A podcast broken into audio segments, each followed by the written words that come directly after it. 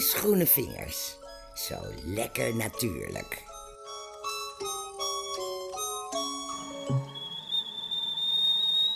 Zo, even een kopje koningskaars thee zetten. Ik heb een beetje last van een uh, zere keel. Het schijnt goed te zijn. Koningskaars thee. Koningskaars die kan wel 2 meter hoog worden. Het is een tweejarige winterharde plant. Het eerste jaar ontstaat er een wortelroset met wollige, zachte, grijsgroene bladeren van 45 centimeter lang. En in de zomer daarna groeit een lange, forse en rechte steel waaraan gele bloemen komen. Daardoor lijkt de plant een beetje op een kaars. Er hangt een zachte honinggeur rondom de plant.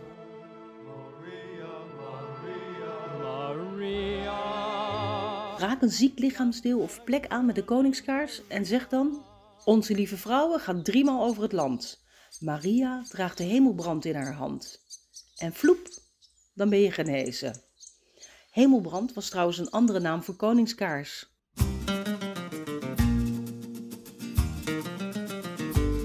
De koningskaars komt voor in Europa en dan vooral rond de Middellandse Zee en in een gematigd klimaat in Azië en Noord-Amerika.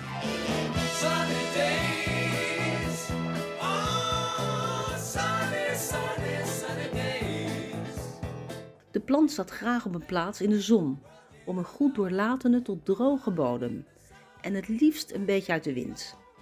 Maar ze kan ook wel tegen arme, stenige en droge bodems. Je vindt de koningskaars langs akkers, spoorlijnen, in het kreupelhout en in stuifduinen. Koningskaars heet in het Latijn verbascum tapsus. En verbascum is waarschijnlijk een verbastering van barbascum, wat baard betekent. En dat verwijst naar de harige bladeren van de koningskaars.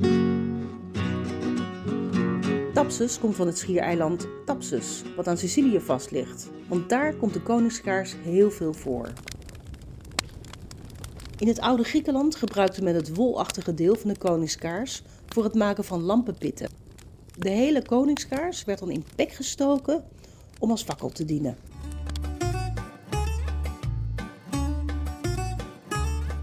Oude Grieken gebruikten hem ook als medicijn tegen zwellingen. De plant werd dan met wortel en al fijn gestampt en vermengde het wijn.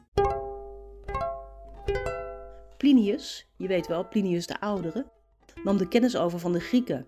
En daarnaast meldde hij dat de plant goed werkte tegen verkoudheid, bronchitis en amandelontsteking. En Diocordides, de pionier van geneeskunde en kruidenwetenschap, ontdekte dat het ook een uitstekend middel is tegen oogklachten en tandpijn. Oh, I am a little barber and I go my merry way. Koningskaars kun je ook gebruiken om je haar een tintje lichter te maken. Ik haal mijn troost bij voorkeur uit mijn tuin. Uit alles wat daar ongevraagd wil bloeien. En regelrecht naar lucht en licht wil groeien. Waar alles geurt naar weldaad en fortuin. Waar theologen zich alsmaar vermoeien om beeld en richting van de hoogste kruin vind ik basale lagen in mijn tuin. Mystieke zaken die het woord ontgroeien. De koningskaars, aan duister stof ontstegen, zoekt naar de glorie van het volle licht. En komt daarna geen tegenzet meer tegen. Zij geeft het graf een koninklijk gezicht, degenereert de vraag naar vloek of zegen, daar ze als kaars van recht en hel bericht. Mooi gedicht van uh, Frans Hoppenbrouwers. Hello, boys and girls.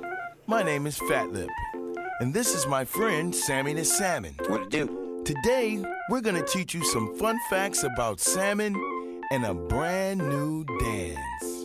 De zaden van koningskaars die zijn giftig voor vissen. Het schijnt dat als je een koningskaars in het water stopt, een hele koningskaars, dat de vissen zo het droge opspringen. Niet proberen hoor. Vind zielig.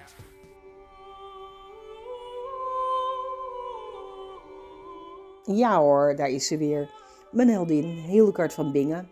Zij dacht dat als je een zwak hart hebt en treurig bent, dat je koningskaars samen met vlees of vis moet koken. Dan zou je minder depressief worden.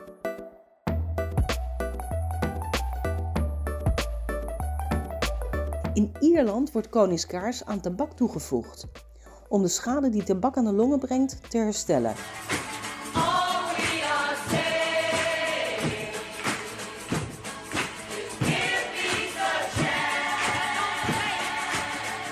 Zeg lieve mensen, ik uh, maak even een vredespijpje. Dat deden de Indianen vroeger ook en er zat koningskaars in. En die vrede, die hebben we nodig. Laat die idiote oorlog stoppen. Tot de volgende week.